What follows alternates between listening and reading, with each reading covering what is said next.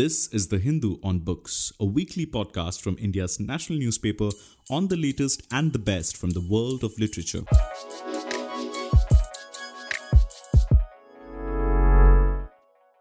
Hello and welcome to another edition of the Hindu on Books podcast. I'm your host G Sampath.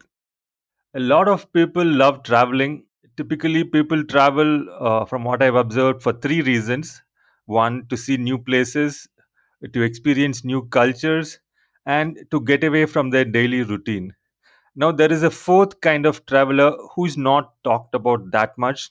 This is the traveler who travels to eat animals and birds they've never eaten before, to drink brews and beers they've never drunk before, and then to tell the rest of the world where and how to go about eating and drinking life forms they've never consumed before. Zach Oya belongs to the fourth category, but his latest book also offers you so much more. It is hilarious. It is brilliant in the way it interweaves books and writers and bookshops into tales, sometimes tall tales, about hotels and forts and bondas. Digesting India, a travel writer's subcontinental adventures with a tummy. That's the name of his latest book. And for Zac, this comes in the wake of several books of fiction, including the famous Hari Majestic trilogy that he's most known for in India. Without further ado, let's welcome Zac and also his traveling companion, his tummy, to this podcast. Those of you who have tuned in, do sit back, take a bite of your favorite chili, and hopefully you'll enjoy this conversation. So, Zac, my first question for you your book is titled Digesting India, but your prologue is all about your failure to digest India. Why is that? Is it because you also wanted to convey that India can be too much to digest for European palates? I mean, there's uh, multiple issues I have with this question. I mean, one is like uh, I had a very nice lunch today in a Goan uh, style uh, restaurant, and I feel like burping for the rest of the day. I mean, it's not a problem to digest Indian food because, come on, Indian food is wonderful. I just felt total bliss walking out of there.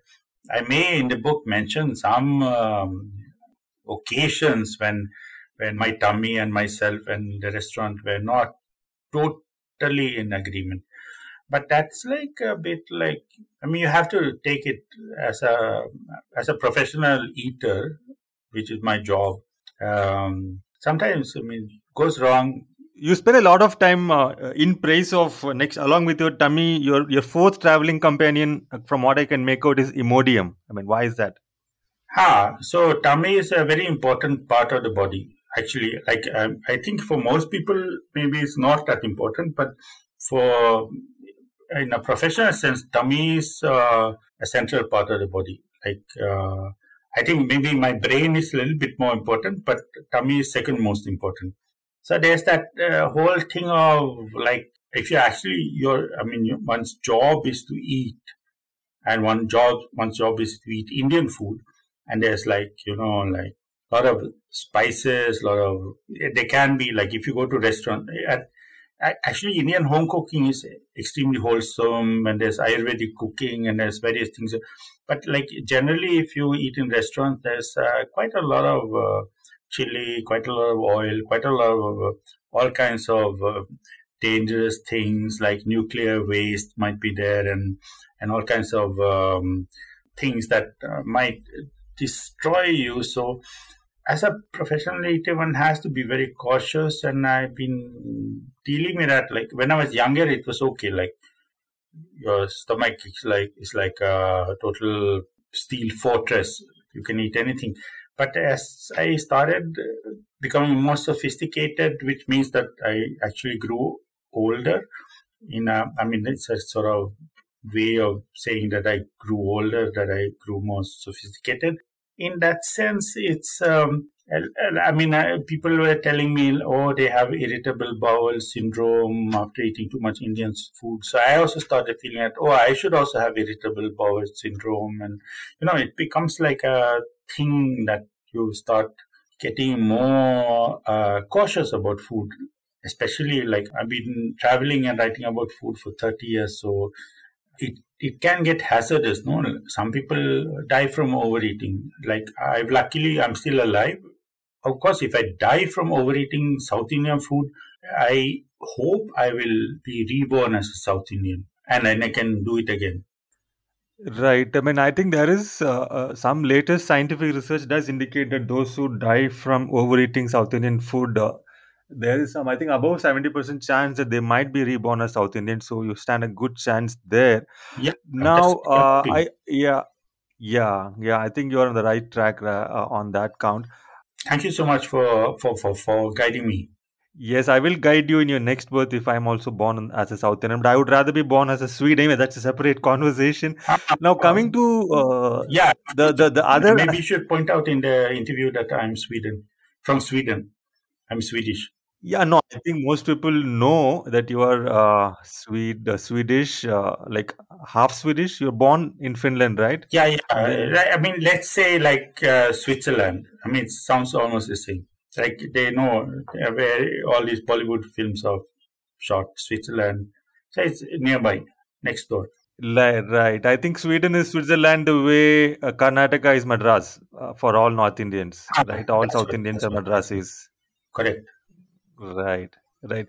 Okay, Zac, I was just wondering about this claim you're making. You're saying that the final step, quote unquote, of any trip is dissemination, which means unless you are able to disseminate your experiences, uh, your trip is not complete. So I'm just curious if someone were to tell you that you can travel all you want, wherever you want, but you can't write a word about it, or tell anyone about your travels, would you still want to travel if nobody knows, will never know that you've been traveling? Will you still want to travel? This is probably the most difficult existential question that anybody has put to me in my whole lifetime. So I, uh, um, it'll take me a lifetime to properly respond to it, of course. But uh, like in my own case, travel writing is a job. So I've been doing it for a living for decades and all that. But I also noticed that uh, in this modern culture, which uh, uh, includes these Instagrammers and and influencers. Everything is like you're not actually traveling, but you're documenting your traveling. So I, I have seen that becoming more and more of a thing, and I think it's probably influenced by by us travel writers. Like I will, I mean, and I'm in that older generation of travel writer. I'm been writing for all the travel magazines in the world and and uh, writing books and stuff like that. So uh, these new in a new generation, it also plays out the same thing. Like if you go to a restaurant in in some foreign country, immediately you will uh, Instagram or WhatsApp a snap of your whatever is on your plate. So I think that uh, dissemination is a very important part of travel and of course like uh, one can travel without sharing one's travel memories but from a historical point of view it's a really important thing like uh, we only know about the history of the world through the records made by you know people like 2000 years ago people wrote about india like alexander the great came to delhi to meet you for example and and and shake hands and all kinds of things. So, um, so you have that sort of vast material of people who have been travel writing for millennia. I think it's really important in a sense, like we, from the disseminated uh, travel writing, we can uh, actually look at. I mean, we can find material about countries like long ago, like what India was like 2000 years ago or something like that, just because somebody came here or, or any other country. So I think it's a it's a kind of a duty to share that information and uh, and then inspire other people to travel and uh, Right. also provide Right. material for you know historical research like like I mean, like the book I've just written maybe 100 years from now, somebody will say that, oh, this is very interesting. Like, uh, look at what this fellow wrote about how food culture was like at this time. Right. Right. And uh, I mean, I, I was more interested in your personal motivation. Of course, travel writing is a huge uh, treasure trove of uh, facts and stories and, you know, knowledge and information about cultures and so many things about a place. But I was just worried. I mean, if I, I mean, in my case, for example, if uh, I've been to this city and I didn't tell anyone about it. I've never talked about it. Mm. I never uh, take, clicked even a single picture about it. This is the first time I'm talking about it, and I can't tell you which city this is because if I tell you, the whole thing will go. You know, so nobody will ever know that I went to this city Ah, Bangalore. because I'm never going to write about it or even say its name. Ah, so it's Bangalore, I guess. no, it's not Bangalore. No, it's not Bangalore. It's uh, anyway. I'm not. We're not going to play 20 questions about which city, but I'm just saying that in that sense, I'm the anti-travel writer. As in, I travel but don't write about my travels or Instagram it. And I don't know. Maybe there is some value to this as well. You know, because people don't want to always uh, look at other people's uh, great experiences. Like I often wonder, why is it that you don't get to sit in one desk, have a Mhm. job nine to six, don't go anywhere, mm, just sit in front of your laptop all the time. Why didn't you spend 40 years like that? You know, why do you get to travel and have beer and drink uh, all kinds of stuff? Uh, spend one month in this continent. You know, Mm. as in, that's not fair, isn't it? I mean, How you you feel that now it's unfair that I wrote this book and you didn't? But I mean that's like I just find it difficult to digest. That's all. ah. So, but the thing is that um, ultimately, like one doesn't have to write about everything one does. No, travel is like anything, like doing the laundry. One doesn't have to write a novel every time one does the laundry, or like a non-fiction book about going to the toilet. You don't have to do that. And even in my case, like I have, I think once at least I traveled without writing about it. But you know, there is something about writing about one's travel which is actually very important, and it's a factor that uh, you can actually inspire other people to expand their horizons. There are a lot of people who are like very, you know, they would not go anywhere. If you write about something, there, there's been like I have I've had experiences like one of the arts academies in uh, in Delhi. I just walked in there like I habitually do. Like I checked arts, I, I look at art and all that, and I saw some fellow. He was reading a book or something like, and then I looked at closer at the book and I noticed it was my book. So my book had led him there. And uh, another occasion, it was like I was walking. I was just walking through some jungle path in Karnataka, and there was um, a fellow with binoculars and things, and he was reading through a National Geographic article I had written on uh, this jungle. So you spot those things like where you kind of influence uh, people. And I've even had like uh, I step into some restaurant, some like little place, and the owner says like, "Oh, you know, after you wrote about us, we had to get chairs because people want to come and sit and eat." Uh, earlier, it was like a stand-up place in a in a bazaar. He somehow figured out that I had written about it, and he got very excited that, "Oh, our business went up so much, you know, like." Can't believe people came and with the newspaper where you wrote and and uh, now our family is doing very well.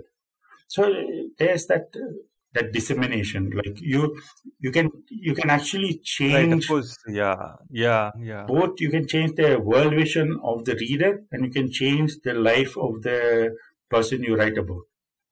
Right, there is this special kind of power which writers uh, enjoy, and which travel writers specifically enjoy. This those two aspects you just pointed to about the influence you have on those who read as well as on those you write about. And in this context, I think a lot of these things happen. I'm sure uh, with the city you've adopted as your own, but which is also a travel destination or a break journey of yours, uh, which is Bangalore.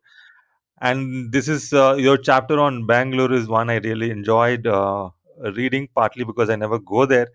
And in this chapter you argue if i remember right i read this chapter like several hours ago. You you write that bangalore was founded by people who were interested in two things beer shops and bookshops. I mean can you share some of the evidence that drove you to this conclusion? Uh, Bangalore was founded by a fellow who enjoyed um, baked beans. Long before there was beer and books or anything, it has always been a trading hub because it sort of sits on the midway between, you know, the um, like right in the middle of the Deccan and the Coromandel coast is on that side and Kannada coast is on that side, uh, Kerala there, and so it's been a, always like a center of the world. Even before it was a center of the world, it was actually the center of the world. So it's only logical that um, uh, later in development, as the city grew, uh, it uh, and became like a modern town. It became the center of production of beer and uh, also, uh, although it's not a center of publishing in India, it's still like the I think the bookshop capital of India. One could fairly much say so because the bookshops of Bangalore are totally amazing. Like I mean, you if you went on uh, like one stretch of road called Church Street in Bangalore, you would not believe your eyes like how many bookshops and how much books are sold there. It's like a, totally unbelievable. Like I think nowhere in the these world. bookshops uh, are these bookshops insulated from the Amazon effect, as it were, which have sort of uh, Completely. gobbled up all bookshops in other like- cities. it's like they're like tourist attractions. You might go to Thailand to look for sex. You might go to Amsterdam to look for drugs. You can come to Bangalore to look for books. I mean, the same thing. Like it's on that level as a uh, city trade. The book shopping in Bangalore is it's, it's completely incredible. It's like unbelievable that you have a, a place like this anywhere in the world. Which is your favorite bookshop uh, to go? Your go-to place for books in Bangalore? I mean, I, go to all the bookshops, and uh, I, all the bookshop owners know me very well, and we all love each other. and all. I enjoy all the bookshops uh, there. In, but uh, there's a particular area called Church Street where you have many of them. Then around town you have also uh, other bookshops like uh, Atta Galatta, which means like uh, what a mess, which is in Indira Indiranagar. It's a very nice bookshop also.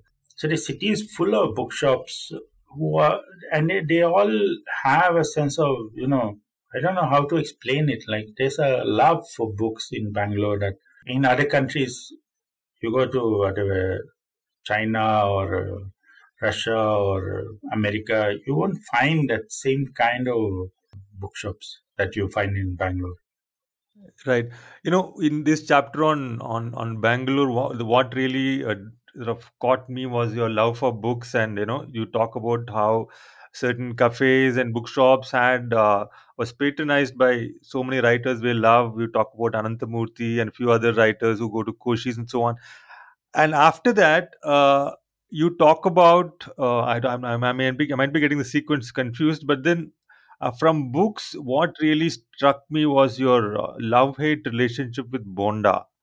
So, love for Bonda, I can understand. I'm sure all our listeners can understand. But why did you break off your physical relationship with Bonda? Can you talk a little bit about how that happened? I mean, you know how Bonda is like. It's a Bonda, no, You- like it's like the best thing you can ever eat. But it was. Um, I remember I used to eat it uh, almost every day. Like when I was taking a walk and I was passing something and all that. I was influenced a lot by R.K. Narayan. He was writing about Bonda. Many of his books contain references to Bonda and how sinful it is. No, so I, I, I thought, oh, this is uh, like uh, my way to connect with R.K. Narayan and his uh, novels, Wheat Bonda. But uh, at some point, you know, like these deep fried things, it's a bit like, you know, you put on too much weight around your waist. And so I started looking like a Bonda. So I, I, I, I felt that uh, maybe I should look more like a, a chili bhaji. You know, I, I've I've read a lot of R.K. Narayan, not just because my name is Sampath, but you know, even for other reasons. And it never struck me that Bonda was such an important uh, sub theme in his works. I think you refer to Bonda in the guide, uh, some like this guy who is hungry and is dreaming of Bonda, and you compare yourself to this guy. Yes, yes. So, uh, like it's there, for example, in the guide, it's like a theme that runs through the book. When he, especially when he's starving in the end, when he's uh, self-mortificating, um, he uh, is dreaming of bondas and all these things. And also, like in several of his other stories and books, there's references to bondas. So, and bondas are, are like it's the most amazing junk food in the world. It's like better than McDonald's anytime, and all these foreign things. But um, yeah, so so it's there in his books, and he I think he uses it also in a kind of slightly naughty manner. Like he suggests that oh, this uh, fellow who is uh, like in a novel guide, he's uh, fasting, but he's dreaming of bonda, which is like a bit like a, a naughty thing to think of when you're fasting. So I think like Narayan uh, thought it that way, you know, like you do that sort of a dramatic idea in the book where uh, a fellow starving is just like completely obsessed with um, having the bonda that he used to have like he used to have it habitually when he before he he, he in the book, like when you in the early part of the book, and then in the end, it comes towards that climax of the novel. Then um, his obsession of Bonda grows, and I mean, and obviously, I got caught by that. Right. I mean, I, I, I think uh, this your the entire episode around Bonda, I think for me captures the, uh, in a sense, the unique style that you bring to travel writing. I had this really meta experience reading about it.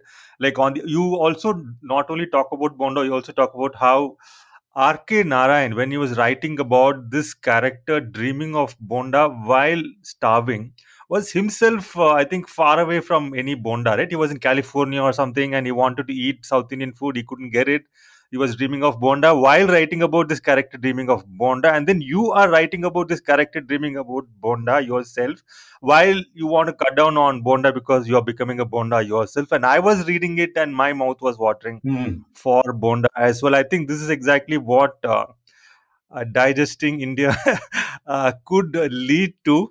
Uh, did you have all this in mind when you set out writing about bonda No, I mean it wasn't planned like that, but uh, I mean the way you put it is really appropriate because the whole book is basically about this thing. It's not, I mean, it's not about Bonda the whole book, but it's about a sort of culturally relating to Indian food kind of thing. So in many ways, uh, the book sort of grew around this idea of because you know, like there, there are like books about Indian food that are like cookbooks and all wonderful Indian food recipes and all that, which is fine. And then there are books about people traveling and eating some random things and all that. Usually, when I write books, I think like, oh, isn't there something missing here? So I thought like, oh, why don't I write this book, which is like about this how in a cultural way we can relate to Indian food, you know, like in an intelligent way, and not which is not just about like oh so much chili. You know, I, you are right that you know most books about food in India are about food in India. You know, they are about they have recipes or they have uh, some history of uh, food culture, uh, you know, hist- food history kind of stuff. You know, and then there is uh, travel writing. You know, of the Pankaj Mishra kind, Butter Chicken in Ludhiana. Or I think he wrote something. I don't know if I haven't read it, so I don't know if it's a travel book or a food book or is it like yours. But yours combines travel and food and literature and humor. I think this is a very uh, rare combo uh, to find, and that's what I think really I enjoyed. Now, you said this book is not all about Bonda. I agree. It's also about Bundi. Can you talk about Bundi? how you landed up there. You said you landed up there and people sort of uh, pelted you with camel shit. Oh yeah, yeah, I did it. Yeah, yeah. Yeah, what did you do to provoke them? Nothing, nothing. I mean, I was like uh, just walking through the road. It's a very nice place, actually. You know, and uh, this place in Rajasthan is um, it's a very small. It used to be a very small princely uh, state, and uh, Rudyard Kipling, uh, he actually went there, and uh, it's believed that uh, his um, one of his most best-selling novels after his Jungle Book, which is called Kim, he started writing from his experience there. So I went there just like that, and by I mean I didn't know Kipling had gone there. I just happened to break journey there, and and it was a very nice place. Actually, the minister of the uh, state had a very nice bungalow, which I, uh, by chance, I found.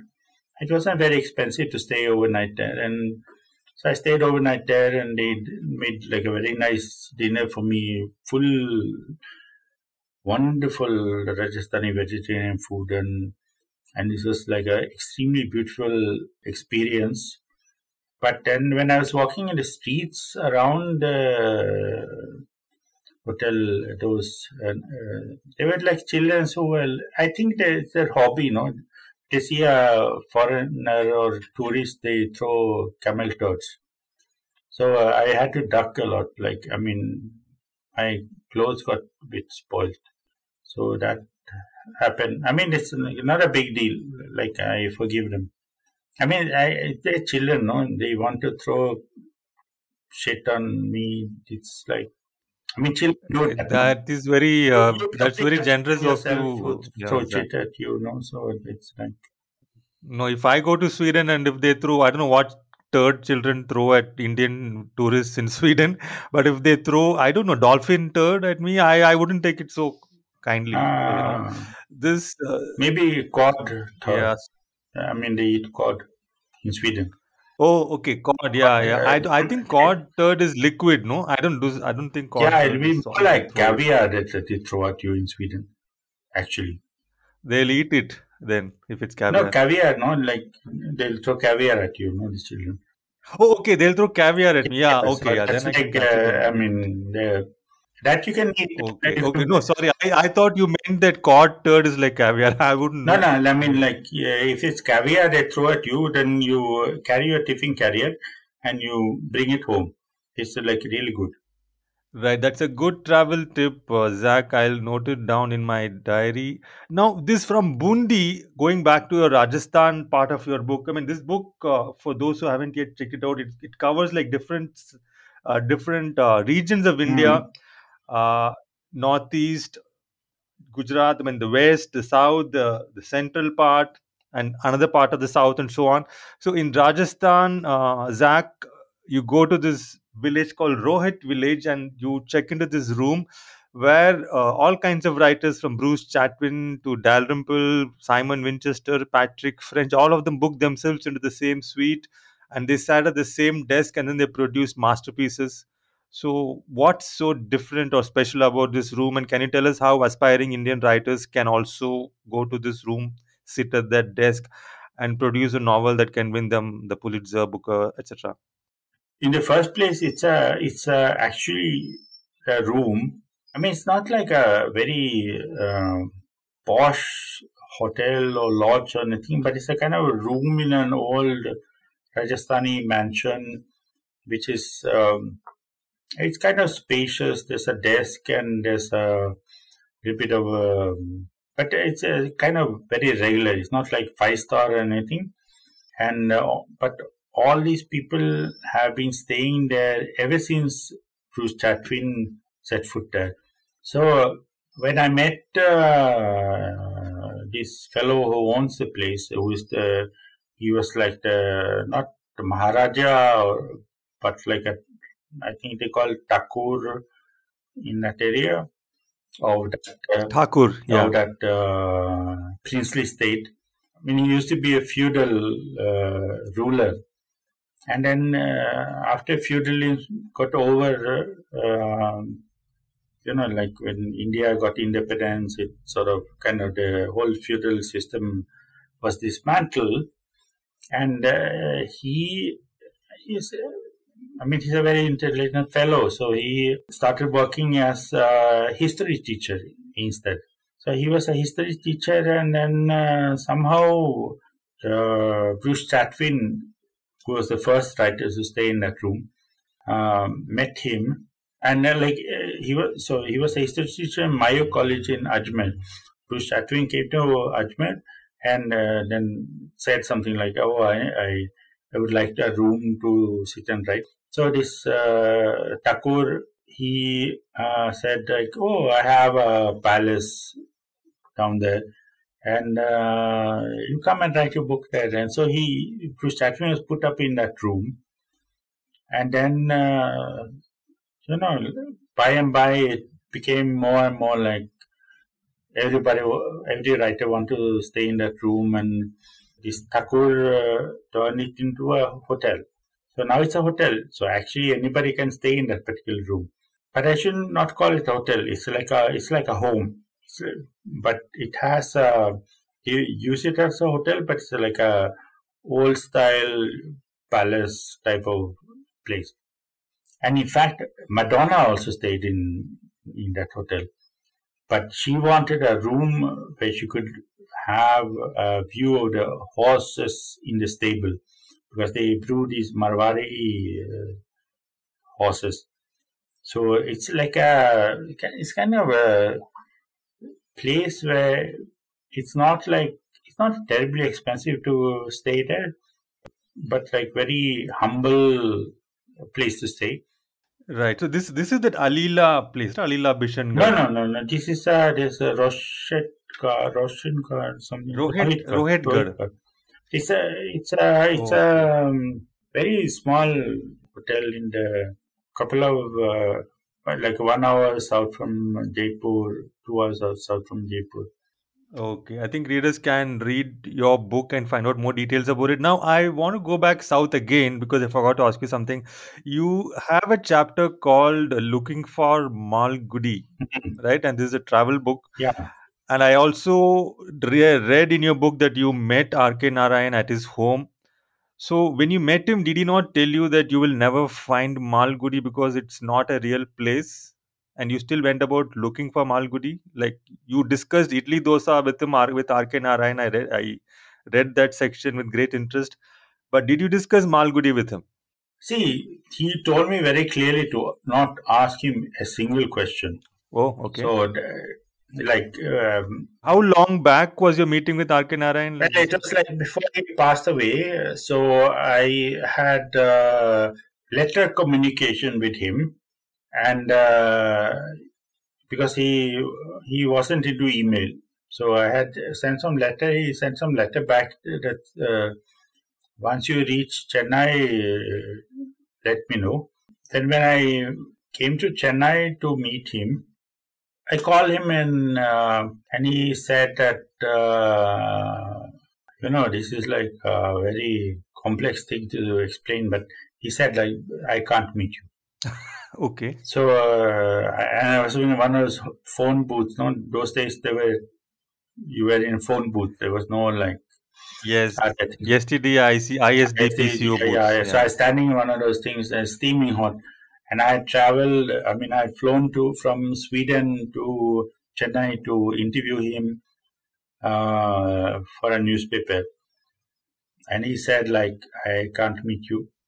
I said like, uh, "Oh." Oh, that's very sad. Um, okay, then I'll fly back to Sweden. He said, oh, oh but wait, wait, wait. And uh, I said, yeah, what? He uh, said, uh, where are you staying in Chennai? I said, I'm staying in uh, Purusa, Valkam, or one of those areas. Purusa, um, and he was like, oh, oh. And he asked me, like, what are you eating? I said, I'm eating dosa and uh, idli. And then he said that, oh, okay, um, and yeah, you are not staying in an AC hotel. I said, no, no, no, no. So then he said, okay, come home. So uh, come home in one hour. I'll meet you, but don't ask any questions.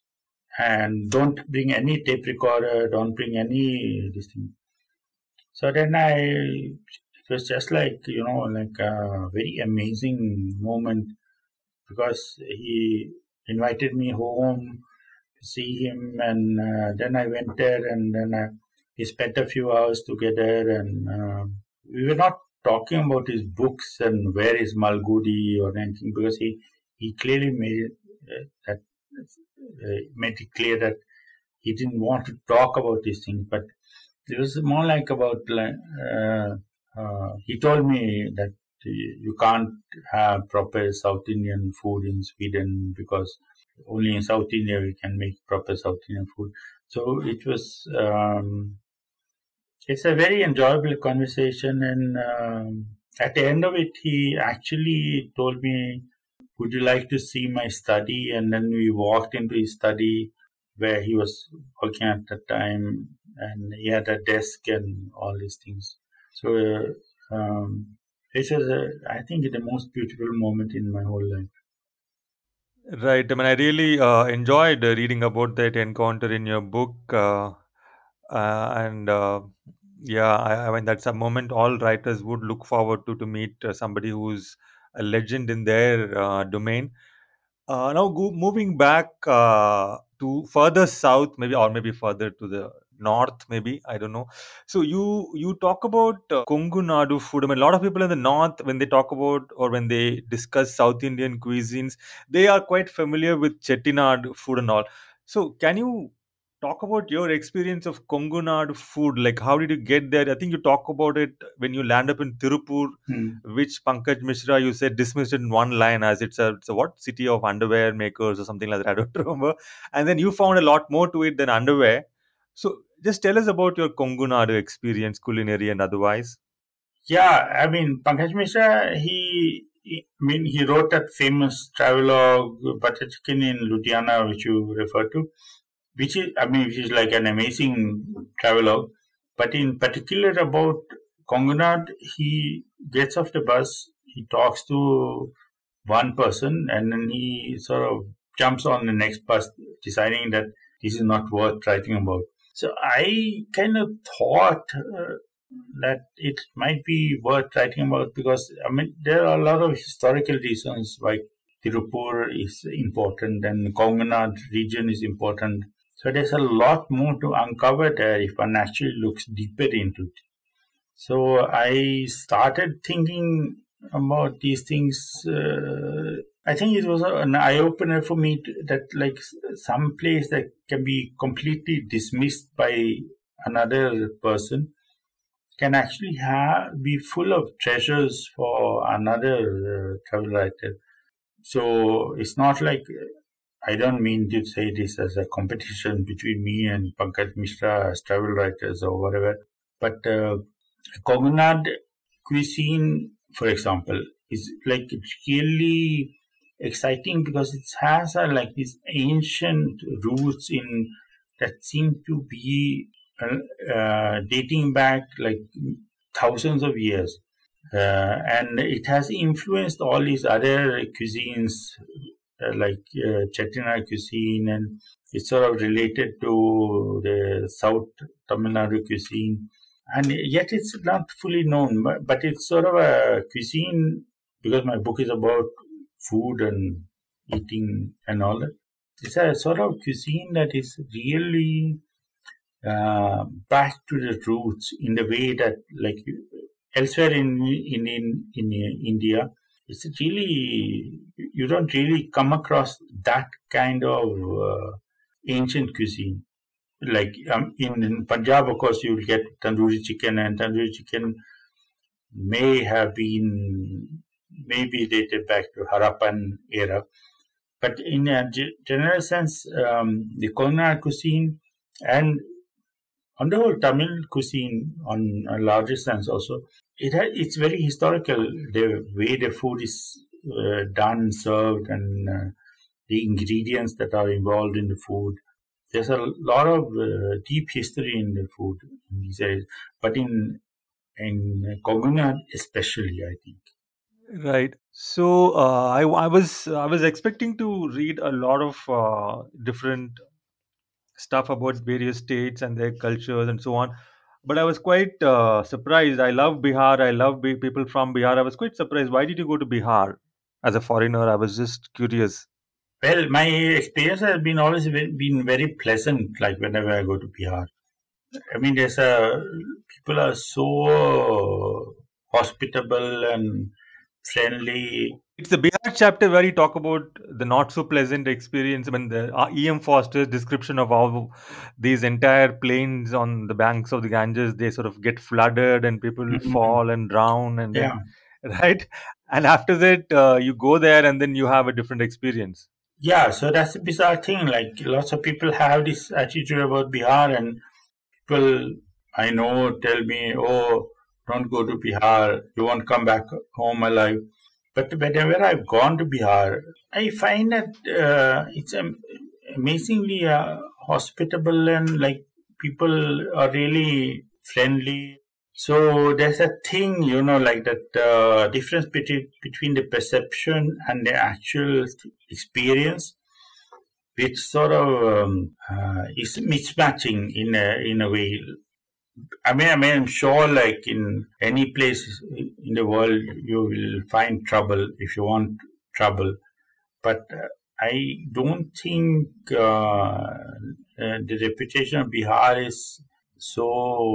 Um, I mean, it's a, it's a lovely place to go to as to as a tourist. So, like, there's no harm to go there. Like all these people who say that don't go there, I think they're like completely wrong. I mean, it's, uh, it's a bit of a rubbish type of attitude because it's it's a it's a very interesting place to go to. Sorry, I got a bit upset by the, your question. Oh, okay, I didn't realize you got upset. Okay, okay. Now I'll ask you a question which probably will make you really upset. So you talk about uh, Delhi, which is a city I live in, and then you say the Delhi chaat, Delhi chaat, you know, chole bhature and all that. It's essentially a germicide. I mean, are you serious? You're comparing chaat to Dettol and Savlon. Like, where I, how did you come to this conclusion? No, it's not me. I mean, it's like in uh, history books. It's uh, I was looking at like the history of chaat in Delhi when I was writing that chapter of the book, uh, and I found that uh, they are frequently mentioned in uh, historical tomes that and essays and papers in academic papers.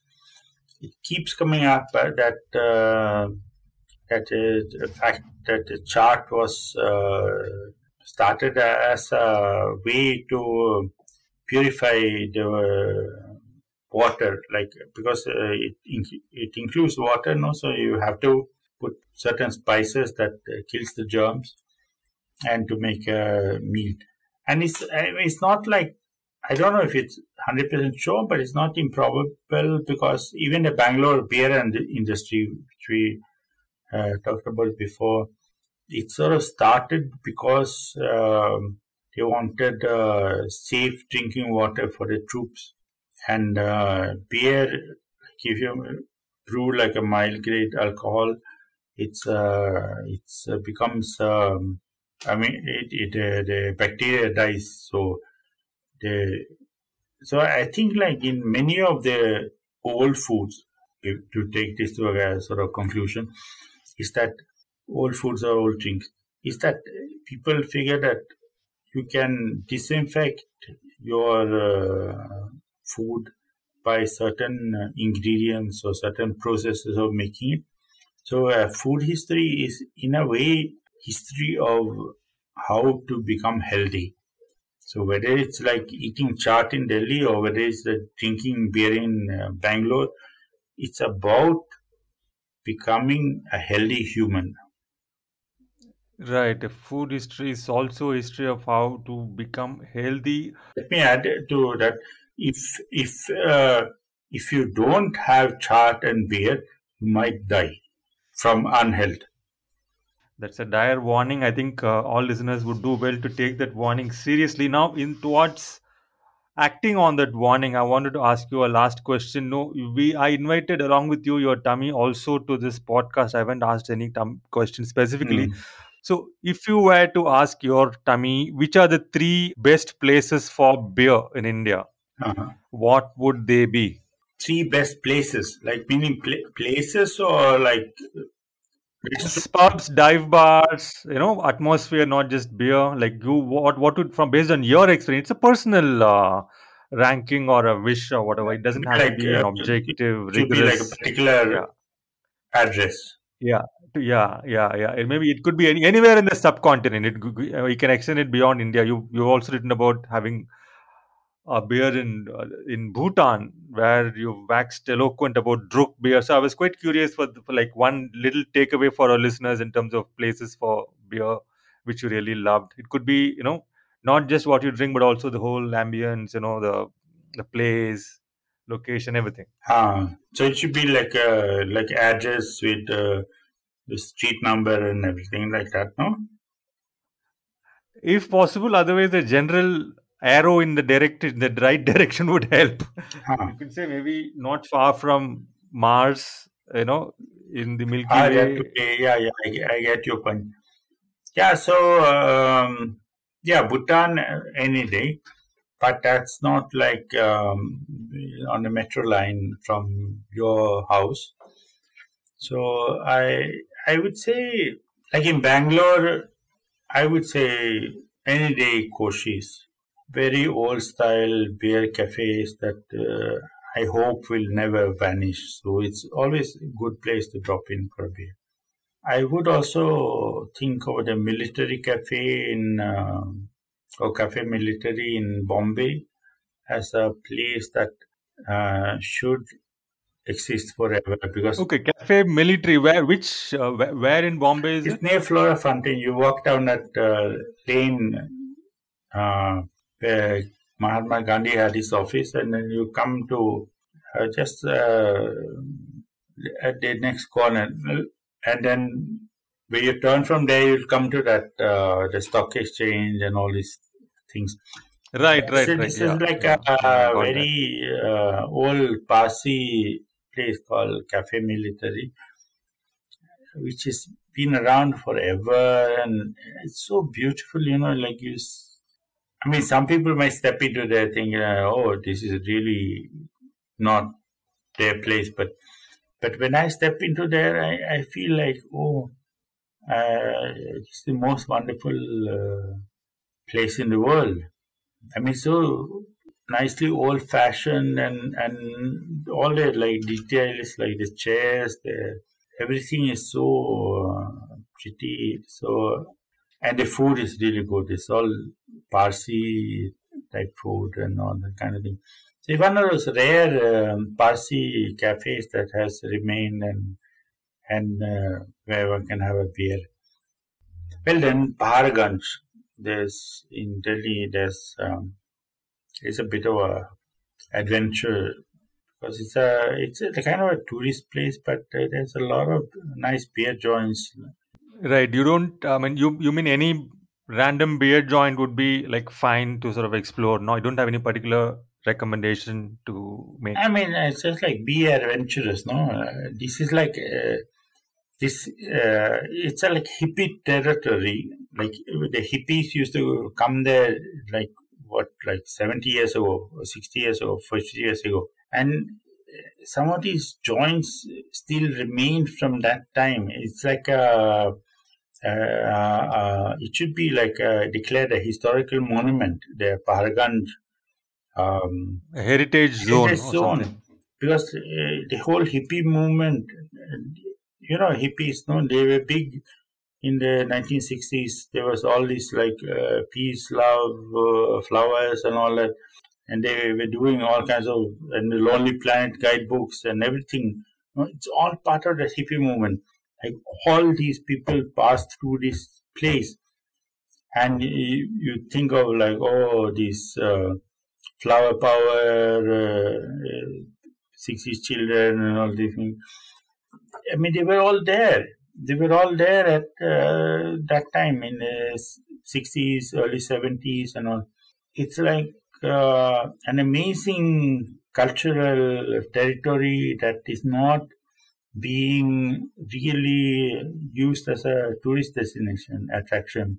Right. I mean, you're absolutely right there. I mean, uh, Paharganj does, uh, it does not feel like the rest of uh, contemporary Delhi, if I may put it. It, it sort of harks back to an older, uh, somewhat gentler version of uh, what we have uh, in the capital today. And it's also, I think, completely what you're saying about the hippie movement uh, which was uh, uh, this is one of the nodal spots, the hubs, uh, so to speak. You know, all this peace, love, flowers Mm. uh, was very much a part of the ambience. There now, of course, it's uh, we need more of peace, love, and flowers now, yeah, rather than hate and violence, if I may say so. So, thank you so much, Zac. Uh, it was amazing talking to you about your book, about food, literature, books, writers, places, bonda, bundi, everything in India. It's like a great, uh, it's like a thali where everybody would find uh, something of what they really love to tuck into and also discover new aspects of the country and of the food cultures that they love and can learn a lot more from it. Thank you so much for joining us and for talking about your book. Pleasure to have you in Hindu on Books podcast. Thank you so much. Thank you for listening to The Hindu on Books. You can now find The Hindu's podcasts such as In Focus and Parley on Spotify, Apple Podcasts, Stitcher, and other major platforms. Write to us with comments and feedback at SOCMED4, S O C M E D 4, at the rate thehindu.co.in.